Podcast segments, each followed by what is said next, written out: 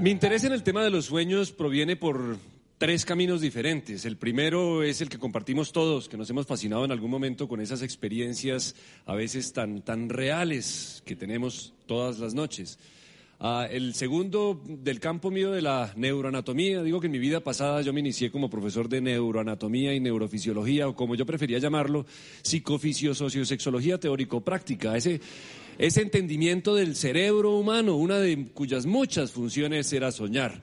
Así que hoy Lamentablemente no voy a tocar ese tema de los neurotransmisores cerebrales y las estructuras que participan en los sueños. El tercer camino que me llevó a los sueños fue otro distinto. Yo he sido un ávido lector, me encanta la literatura, me fascina la historia y empecé primero de una manera un poco desordenada y después mucho más sistemática a recoger sueños importantes en la historia de la humanidad. Y casi la primera lección, la conclusión de mi charla se las puedo dar de una vez. El impacto que han tenido los sueños en lo que hoy es nuestra cultura es mucho más grande de lo que uno se imagina así a primera mano. Bueno, antes de comenzar, las reglas del juego son, siempre he acostumbrado a numerar mis diapositivas. Esta es la primera de 82. Con eso ustedes saben cuánto va y sobre todo cuánto falta. Si alguien quiere dormir, está bienvenido. La clase es teórico-práctica, la sesión de hoy el todo es que le diga al vecino que lo despierte por ahí en la 80 u 81 para que no se sobresalte con el final súbito. Segundo, dicen que hablar en público es fácil. Primero diga qué va a decir, segundo dígalo y tercero diga qué dijo. Entonces en esta web, ¿de qué voy a tratar yo acá? Voy a hablar primero de los sueños en la historia antigua, sueños y religión, sueños en la última mitad del milenio, incluyendo sueños y, ciencia, un tema muy cercano a estas sesiones, sueños y literatura, y vamos a cerrar con los sueños en el arte. el primer mensaje histórico que uno aprende es que una vez que el ser humano se inventó alguna manera de dejar por escrito en escritura cuneiforme o en, o en los papiros egipcios en forma de jeroglíficos, una vez que se inventó una manera de escritura, de legar sus experiencias, de lo primero que trató fue de los sueños. Es interesantísimo que los libros más antiguos de las bibliotecas de, Nínive, por ejemplo, tratan de temas de los sueños, lo mismo que en los papiros egipcios más antiguos o como veremos en las primeras novelas eh, y en los escritos de los griegos y de los romanos.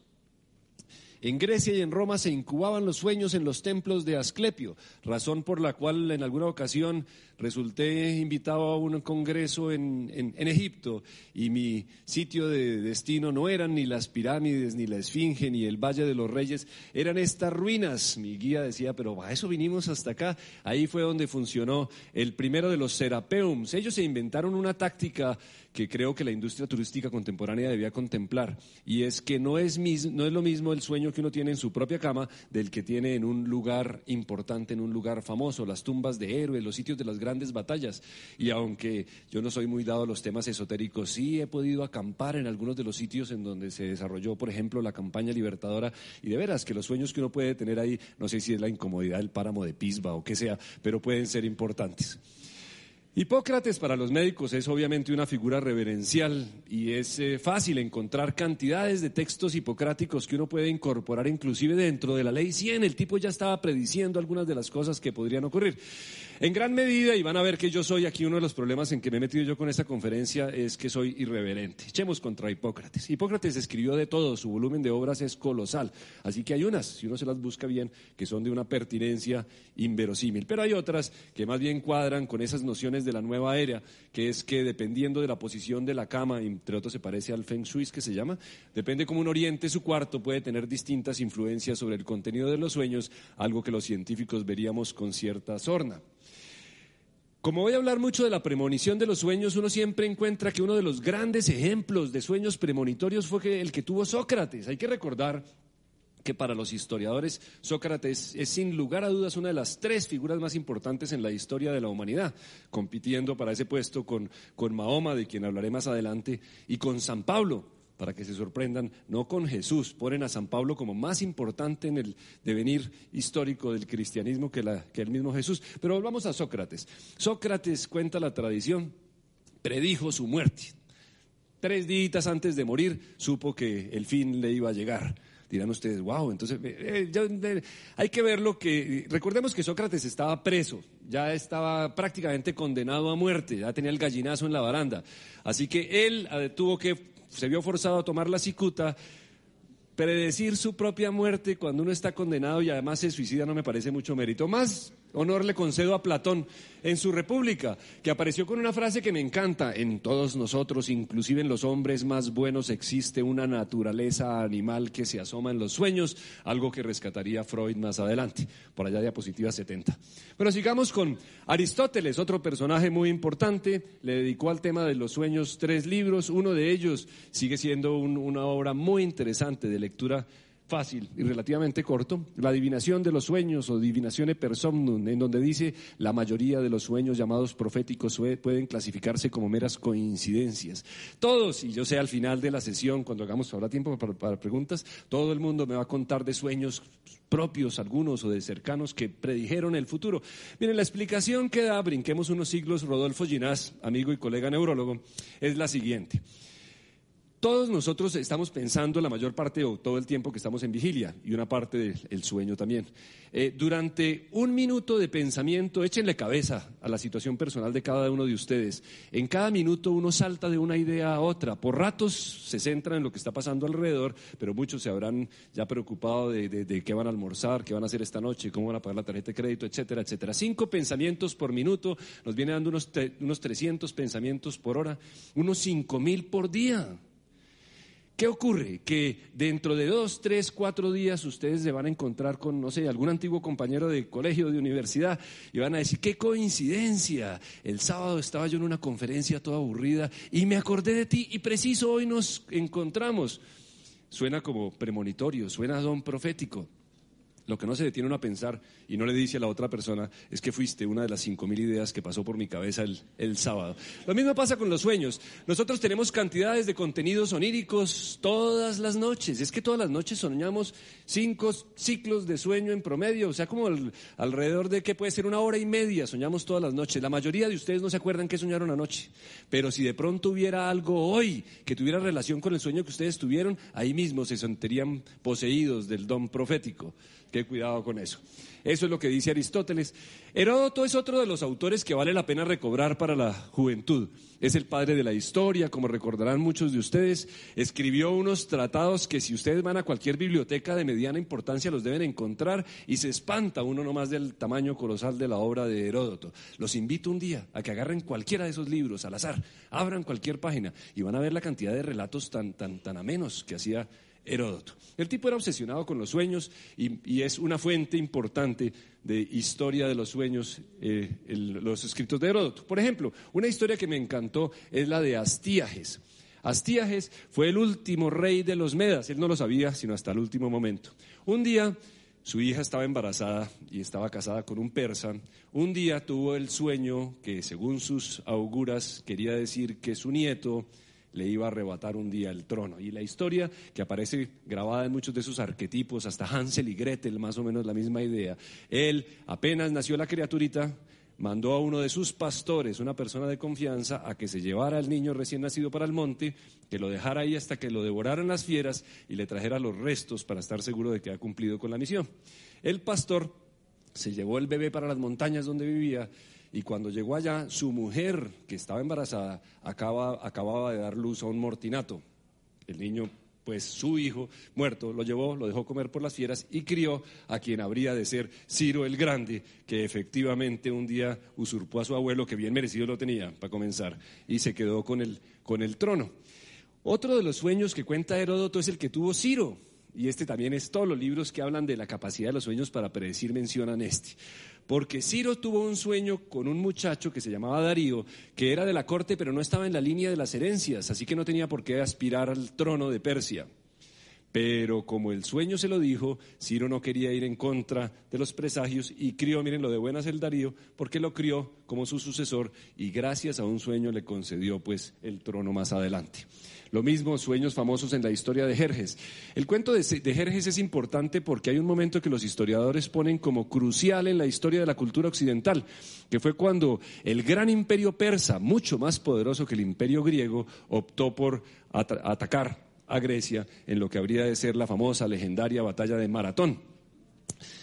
El cuento es que Jerjes Varias veces los sueños le dijeron que invadiera a Grecia cuando quizás no estaba suficientemente preparado. Y miren, este es un caso de un sueño que le fue mal, porque si hubiera postergado, si hubiera programado mejor su ataque, indudablemente nosotros no seríamos herederos de un, mejor dicho, nuestra cultura tendría más de Medio Oriente, persa más persa que griego latino como vendría a ser el devenir histórico. Así que es otro momento en que la historia cambió por un sueño precipitado que interpretó Jerjes inadecuadamente.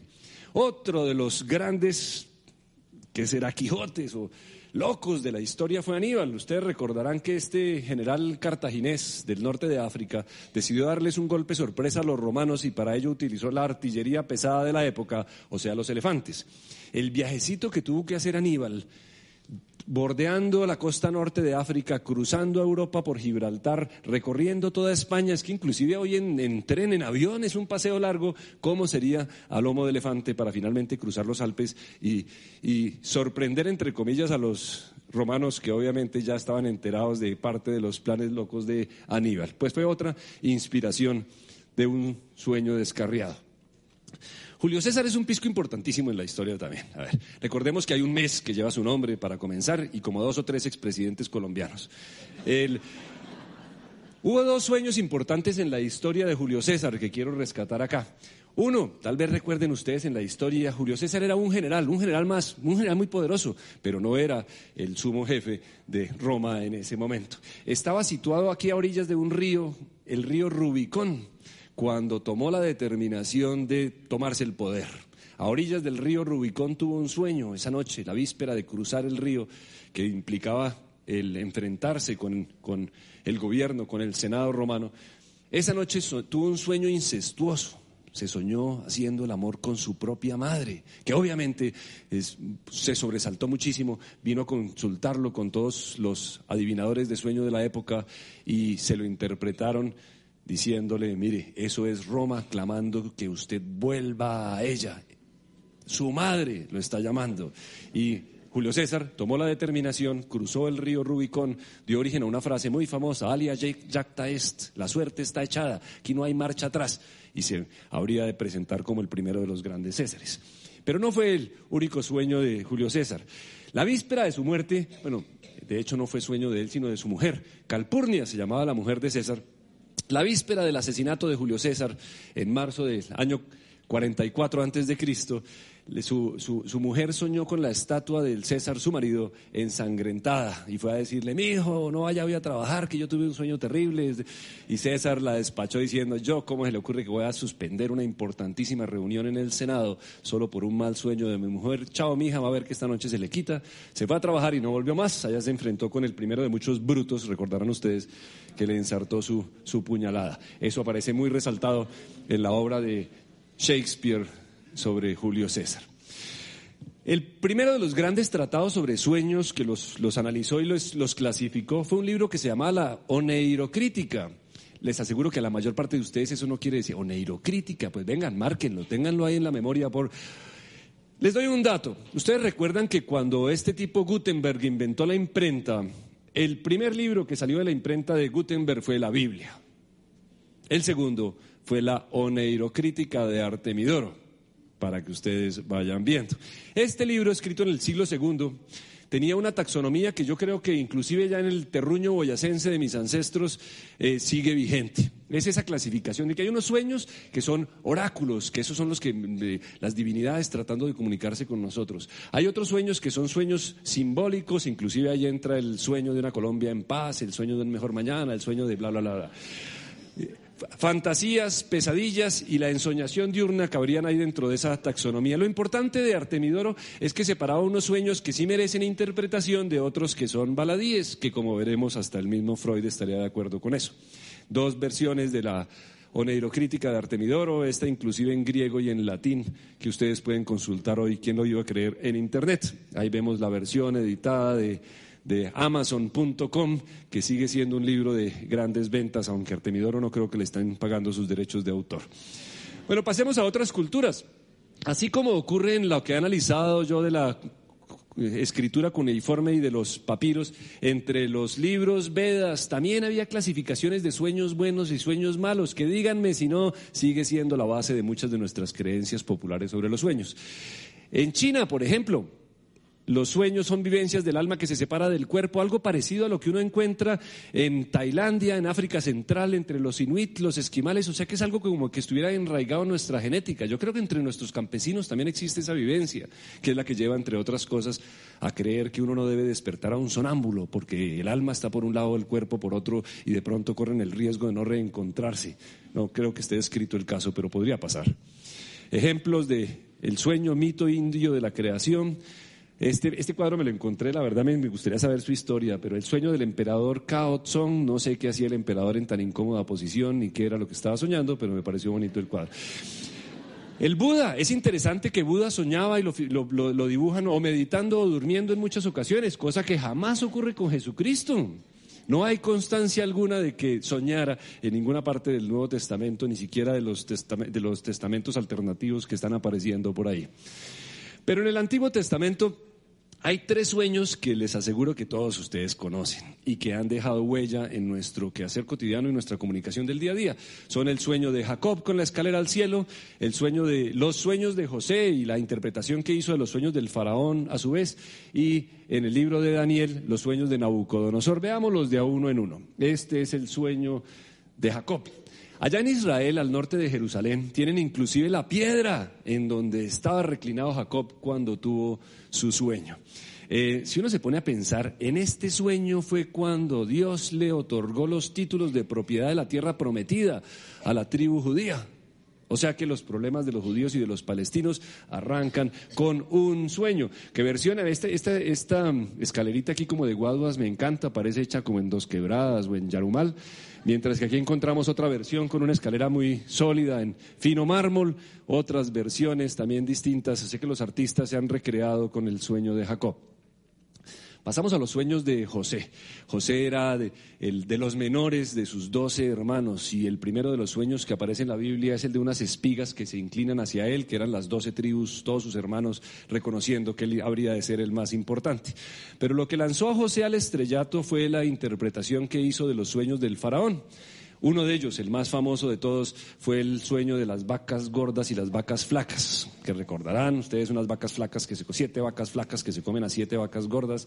Eso da origen a la frase de uso cotidiano de estamos en una época de vacas flacas. Es más, llevamos como muchos años en época de vacas flacas. Pero bueno, allá no fueron sino siete años. Que, si uno lo analiza también fue, fue hábil el José con ese cuento, porque la tradición en esa época era que uno adivinaba un sueño y si, y si no era verdad, lo decapitaban.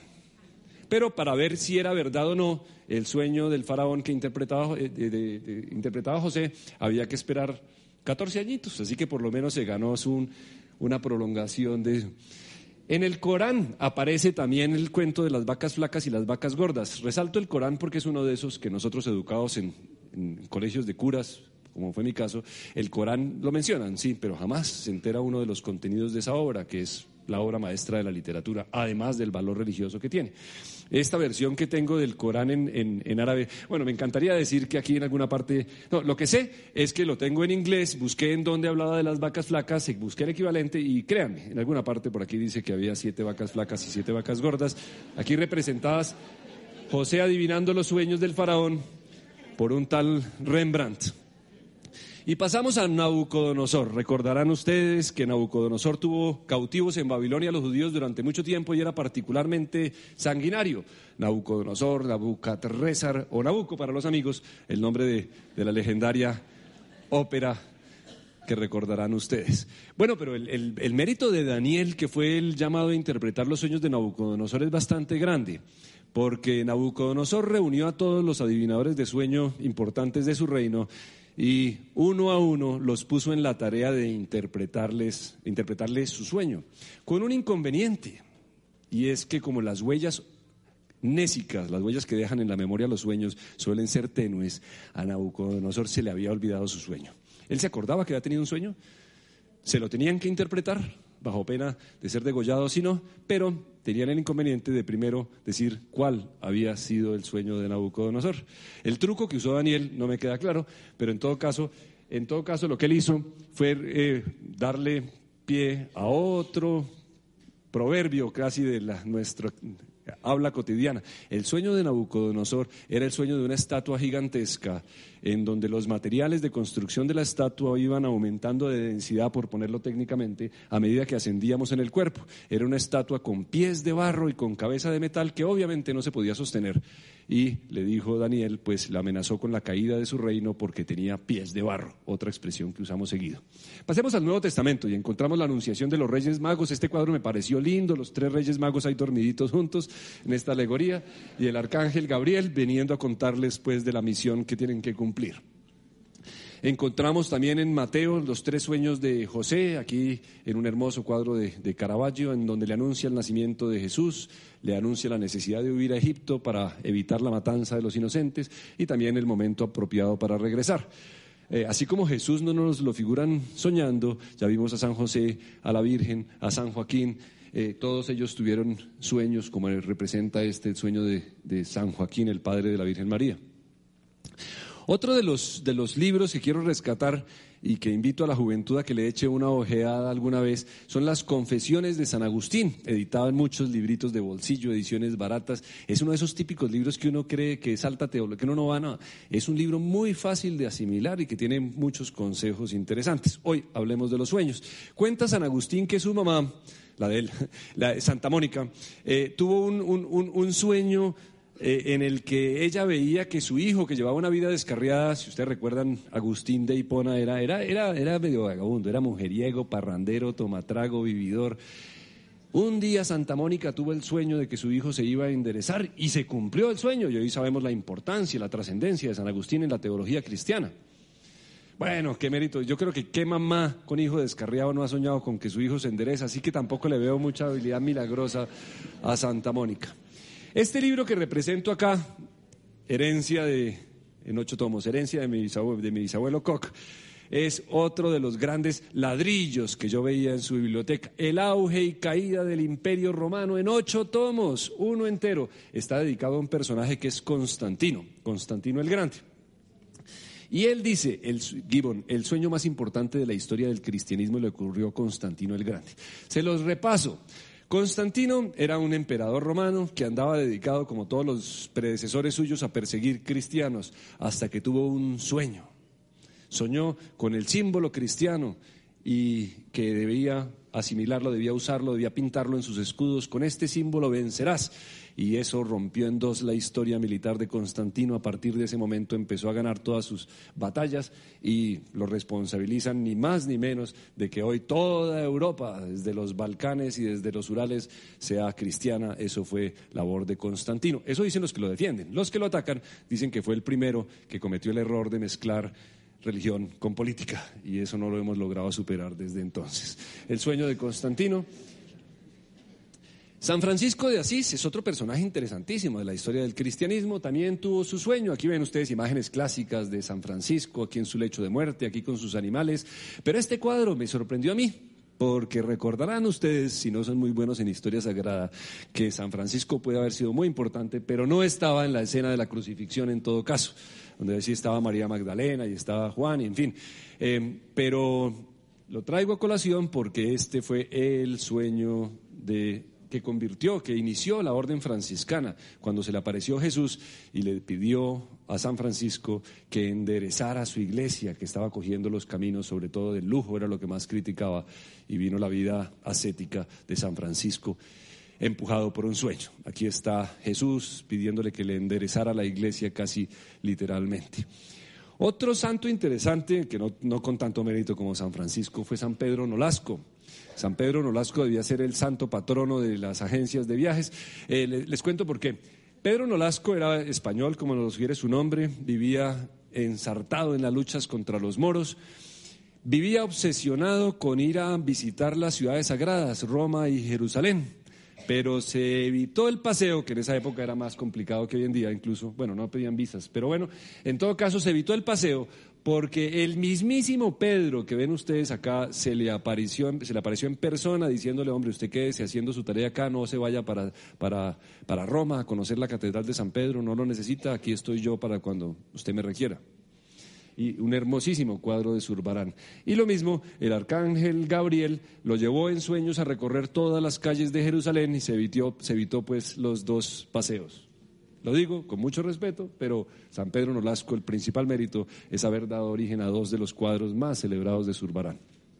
San Juan Bosco es otro autor que tiene una colección de sueños interesantísimos, publicados en varias ediciones, los sueños de San Juan Bosco, cada uno con su, con su, su, mensaje para la juventud. Pasemos a otras religiones. El Corán, ya les decía, fue dictado a Mahoma en buena parte en, sueños. Mahoma sufría unas, unas crisis eh, podríamos llamarlas de distintas maneras. Para un neurólogo eran crisis parciales complejas, una forma de epilepsia, y es ampliamente reconocido en, el caso de, Mahoma. Pero salía con las visiones que tenía y dictaba. Lo sorprendente del Corán, mirándolo históricamente, es que un tipo como Mahoma, que nunca, nunca tuvo una escolaridad formal, sea el autor de la obra clásica de la literatura árabe. Eso es de por sí algo que, que es sorprendente. Inspirada en sueños, dicen. En eh, la Universidad del Rosario, mi alma mater, hay una cátedra que se llama la Cátedra Atomista, en donde esperan rescatar los pensamientos de Santo Tomás de Aquino, que tiene muchas cosas muy interesantes. A mí lo que me encanta de Santo Tomás es que es un, santo, sí, teólogo, sí, cristiano, pero increíblemente pragmático. Por ejemplo, a la pregunta de ¿son mensajes divinos los sueños? Él decía, hombre, si usted tiene un perro, usted dice que el perro sueña, si el perro sueña, hombre, ¿será que Dios quiere comunicarse con el perrito? Definitivamente no. Así que, ¿por qué sueñan los animales? Es la respuesta que él encontraría a resolver la duda de los mensajes divinos. Martín Lutero, otro personaje que nos han dejado de, lado en la historia, pero que hizo contribuciones muy importantes al origen del protestantismo, tenía otras ideas que también me parecen muy pragmáticas. él decía, bueno, sí existe la posibilidad de que haya sueños enviados por Dios, esa posibilidad existe. También existe, claro, la posibilidad de que haya sueños enviados por Satanás. Lo difícil es saber diferenciar el uno del otro. La propuesta de Martín Lutero, y los invito a que la asuman entonces como propia, es rezarle a Dios para que no le mande sueños. Con eso, los sueños que reciban son los de Satanás, que además suelen ser bastante mejores. Pasamos a Descartes. También dice la tradición, aunque las bases históricas para ello son tenues, que la teoría cartesiana se inspiró en una pesadilla que él tuvo en una noche lluviosa de noviembre de 1629. Ustedes recordarán, Descartes es fundamental para todo lo que es la lógica causal, además de las matemáticas cartesianas, los vínculos sucesivos de, que llevan al devenir histórico y, en fin, al hecho de que ustedes estén acá, lo podríamos dibujar en un mapa cartesiano con bastante acierto. Y eso fue producto de un sueño también. Otro personaje que me gusta a mí invitar a la juventud a que lo revise es este Hobbes, no el del tigre de Calvin hoy en día que es más reconocido, sino el de verdad, el filósofo británico, escribió un libro que el día que ustedes estén varados por ahí en cualquier eh, eh, librería lo deben poder conseguir en ediciones de que será 3, 4, 5 mil pesitos. El Leviatán, cabe en cualquier bolsillo y tiene una cantidad de sugerencias de hace, que es 300 años y más útiles. Por ejemplo, esta, además de que de ciencias políticas, todo aspirante a político debería echarle una mirada al Leviatán. Dice por ahí, si lográramos quitarles a los seres humanos el temor supersticioso a los espíritus y la creencia en sueños premonitorios, en falsas profecías, en horóscopos, en telenovelas y en eh, los haríamos más aptos para la obediencia civil. Estoy convencido de que eso sigue siendo cierto. No hemos cambiado mucho. Bertrand Russell, otro filósofo, este es un poquito más difícil de abarcar porque escribió como a ritmo de más de un libro por año, algunos de ellos bastante complicados de su lectura. Pero salía con unas frases que me pueden ser útiles en esta conferencia. Es obviamente posible que lo que nosotros denominamos vida consciente sea tan solo una inusual pesadilla persistente. A lo mejor esto es una pesadilla. Pellizquense, a ver. ¿Cómo hace uno para saber que no es una pesadilla en la vida real? ¿Qué, elemento puede tener para separar una vivencia real, como esperemos sea esta, de una experiencia onírica? La razón lo decía muy claramente, porque ustedes hoy pueden ver los vínculos causales que llevaron, ustedes saben por qué están aquí, cómo llegaron. En un sueño eso no ocurre. Uno no sabe por qué está ahí, qué está haciendo, cómo llegó. Eso es lo que nos da la mediana certeza de que estamos en el mundo real. Pasemos a un héroe criollo, bueno, criollo venezolano, pero criollo al fin de cuentas, alabado por Chávez, el libertador Simón Bolívar, que dejó un, escrito muy interesante. Todos conocemos las habilidades políticas militares de Bolívar. La literaria es una, en las cartas de amor de Bolívar, wow, hay que ver esas muchachas cómo deberían quedar encarretadas. Ese es el tema de hoy. Otro día doy mi charla del enamoramiento y otros trastornos de la bioquímica cerebral, ese es otro rollo. Pero dejó un escrito que inclusive es eh, un poquito adornado para mi gusto, pero que muchos dudan que sea del libertador. Arranca diciendo, y permítanme su lectura un instante, yo venía envuelto con un manto del iris que hace alusión, claro, a la bandera patria desde donde paga su tributo el caudaloso Orinoco al dios de las aguas. Había visitado las encantadas fuentes amazónicas y quise subir a la atalaya del universo, a las sienes excelsas del denominador de los Andes, en el Chimborazo, ya en el Ecuador. Pero déjenme sigo. De repente se me presenta el, tiempo bajo el semblante venerable de un viejo cargado con los despojos de las edades, ceñudo, inclinado, calvo, rizada la tez, una hoz en la mano. Yo soy el padre de los siglos. Dígame si no es, es bonito, es una cosa bien escrita de todos modos. Observa, me dijo, el tiempo llega y le dice a Bolívar, observa, aprende, conserva en tu mente lo que has visto, dibuja a los ojos de los semejantes el cuadro del universo físico, del universo moral, no escondas los secretos que el cielo te ha revelado, di la verdad a los hombres, otro mensaje para los políticos y para los maestros, ¿no? Y el final, el cierre del delirio del chemborazo, es una frase que dice, resucito, me incorporo, abro con mis propias manos mis pesados párpados, vuelvo a ser hombre y escribo. Delirio, se despertó, ya probablemente con algo de la fiebre de su enfermedad mortal, y escribió este fragmento inspirado pues en sueños. Hablando de ciencia, un personaje muy interesante es este científico Auguste Kekule, o Kekule, o Kekule, no sé, como le suene mejor. De todas maneras fue el inventor del anillo, o el, no el inventor, el descubridor del anillo de benceno, que ustedes recuerdan por poca química que se les haya quedado grabada, recordarán que es el elemento esencial de la química orgánica. Él andaba en su laboratorio inquieto por cómo esta molécula de seis carbonos, pues no le cuadraban las valencias y la disposición de los átomos y esas cosas, no, no, no, no, no, no encajaba esa molécula en lo que él sabía de química. Se quedó dormido, dice él, sobre su escritorio y se soñó con una culebra que se comía su propia cola. Y lo que para cualquiera no te decir que sueño tan pendejo, él dijo, el anillo de benceno. Esa es la fórmula que lo llevó a su dibujo del anillo que ven ustedes ahí en esa imagen. Otro científico que se inspiró en un sueño fue Niels Bohr. Aquí aparece con su hermano, porque precisamente en una carta a su hermano, Niels le cuenta que una noche se soñó que eran niños los dos y que él estaba sentado en el piso con una pelotica amarrada a una piola y le daba vueltas a la piola alrededor de la cabeza. Ese fue el sueño de Niels Bohr. Otro sueño pendejo pero fue el origen de la teoría atómica. Yo soy el núcleo, él es el electrón, y ahí arrancó la constitución del átomo a partir de un sueño. En el campo mío de las neurociencias, ustedes saben que una de las grandes características muy enigmáticas y a la larga con mucho misterio de cómo se comunican las neuronas en el cerebro humano no es a través de corrientazos eléctricos como los transistores o los microchips, es a través de mensajeros químicos que hacen que el proceso sea muchísimo más lento que el de un computador.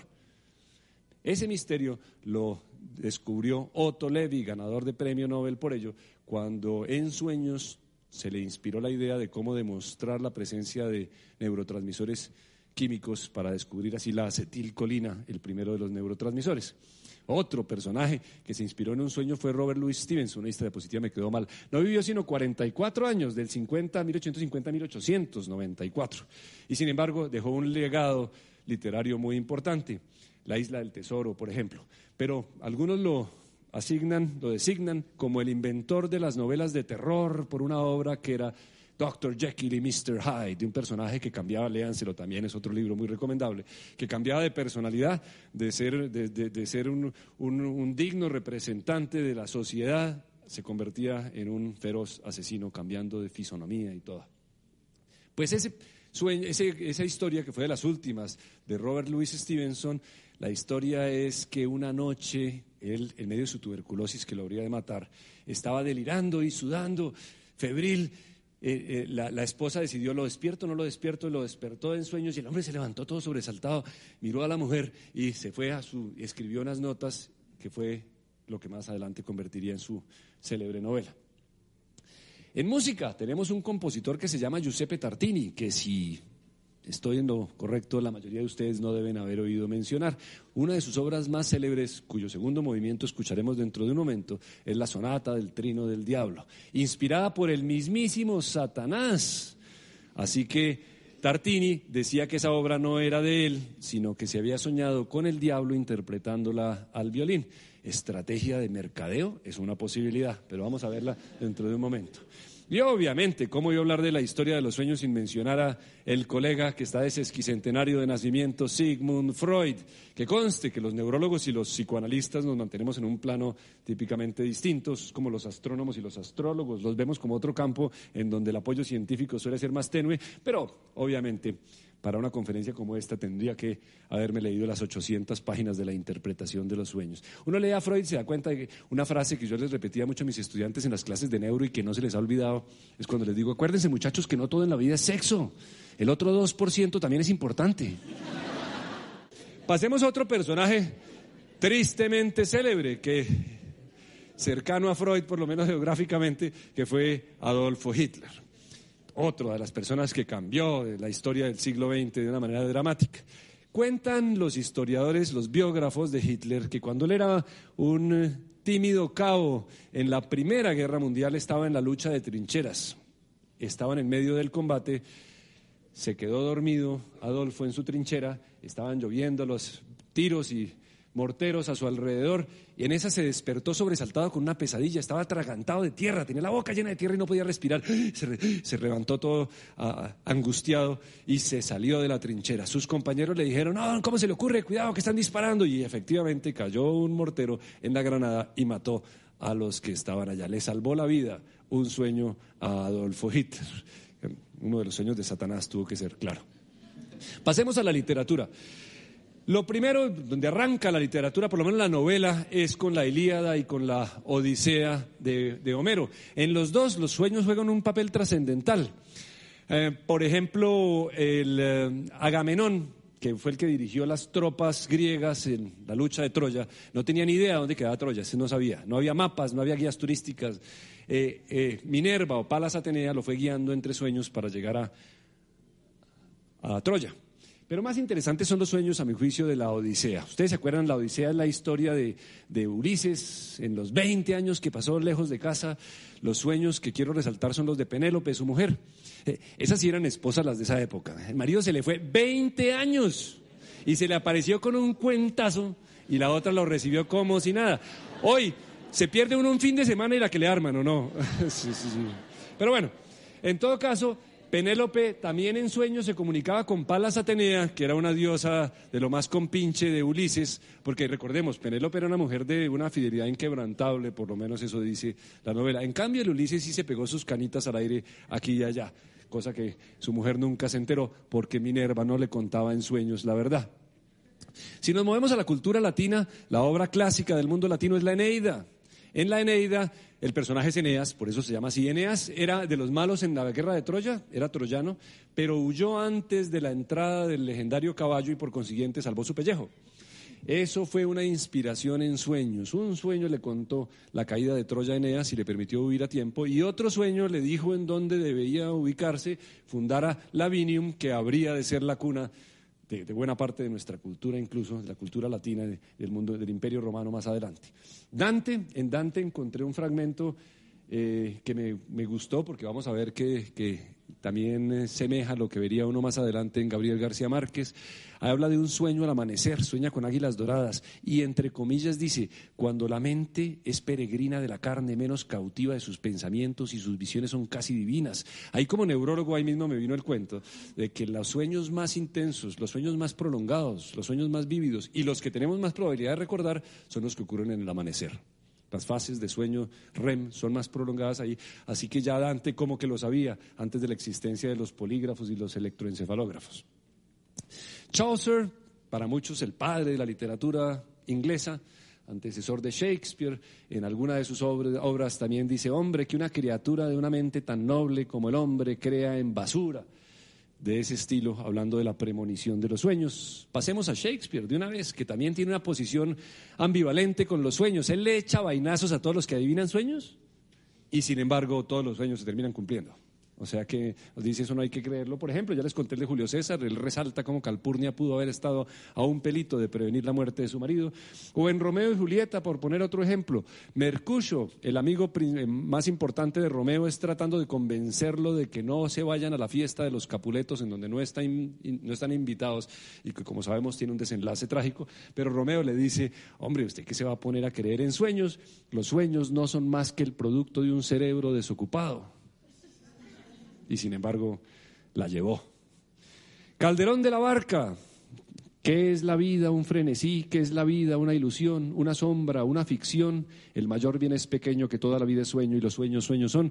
Eso es el monólogo de Segismundo, un personaje de la obra que se llama La vida es sueño un tipo que quiere, quieren hacerlo creer que está soñando y en medio de la noche lo sacan de, una, de su celda dormido, lo llevan a un mundo de, de, fantasía en un castillo con lujos y luego se lo vuelven a llevar escondido y lo encierran en la cárcel con la idea, presumen ellos, de que el tipo va a creer que lo que pasara que se lo estaba soñando.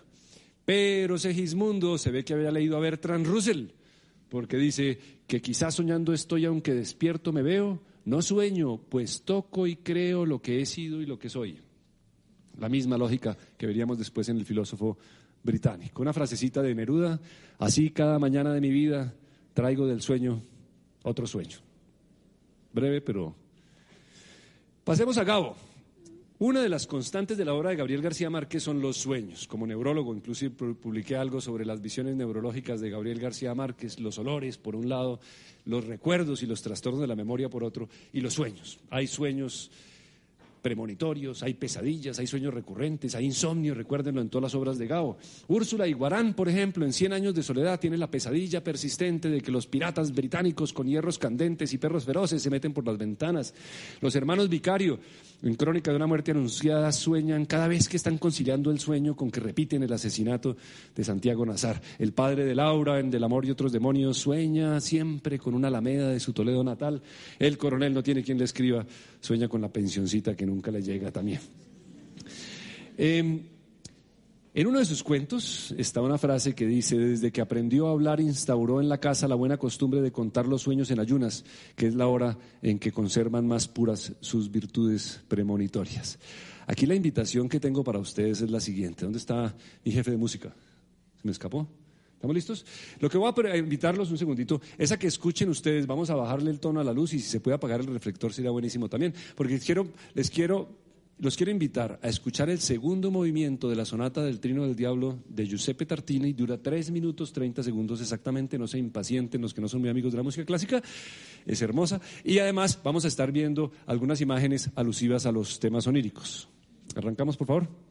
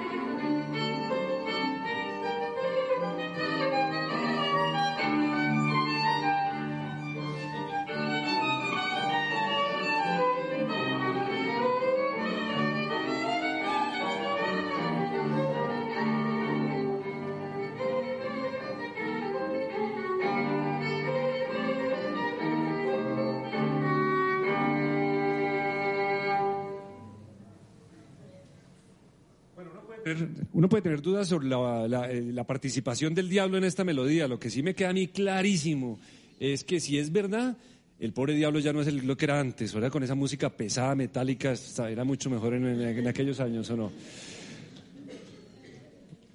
Bueno, les quería contar que eh, esta historia de los sueños dio origen a una publicación en la revista española de neurología, obviamente sin la música y sin las imágenes pero quería contar que cuando uno, cuando uno habla, cuando uno habla en público, como que sabe a quién le puede estar llegando el mensaje. Cuando uno escribe, y más en esos medios hoy disponibles texto completo en Internet, no sabe a quién le llega. Entonces escribí yo esto y recibí unos días después un correo electrónico que comenzaba diciendo, caro signore Rosselli, mi piacere ve tanto vedere el su artículo despistado, porque el Rosselli suena italiano, pero es de Sogamoso, ¿no? Así como el Rosselli Coque, el Coque es paisa, y luego en inglés, I would love to see a copy of your article. Y aquí en francés, aurez-vous, cher monsieur, me faire savoir. En español, intenten, escriban de vez en cuando en una lengua que no puedo leer. O tratado de no hacer eso a usted. Gracias en español, per en francés, su en italiano, attention in English y firma Gail Delany. Yo, claro, le escribí en alemán diciendo, ¿qué carajos es lo que usted quiere? no, vean ustedes, Ahí ven usted el, portal de Gail Delany, mi, mi primera amiga virtual. Y como ven, ya estamos llegando al final de la presentación. No me queda sino como mensaje final sacar tres conclusiones. La primera, desde la perspectiva neurobiológica, nosotros sabemos cuáles son las estructuras que participan en el proceso de generar los sueños, qué, sitios de la corteza se activan, qué neurotransmisores están involucrados, pero qué contenido tienen, eso no lo tenemos ni cinco claro. Da lugar a la especulación.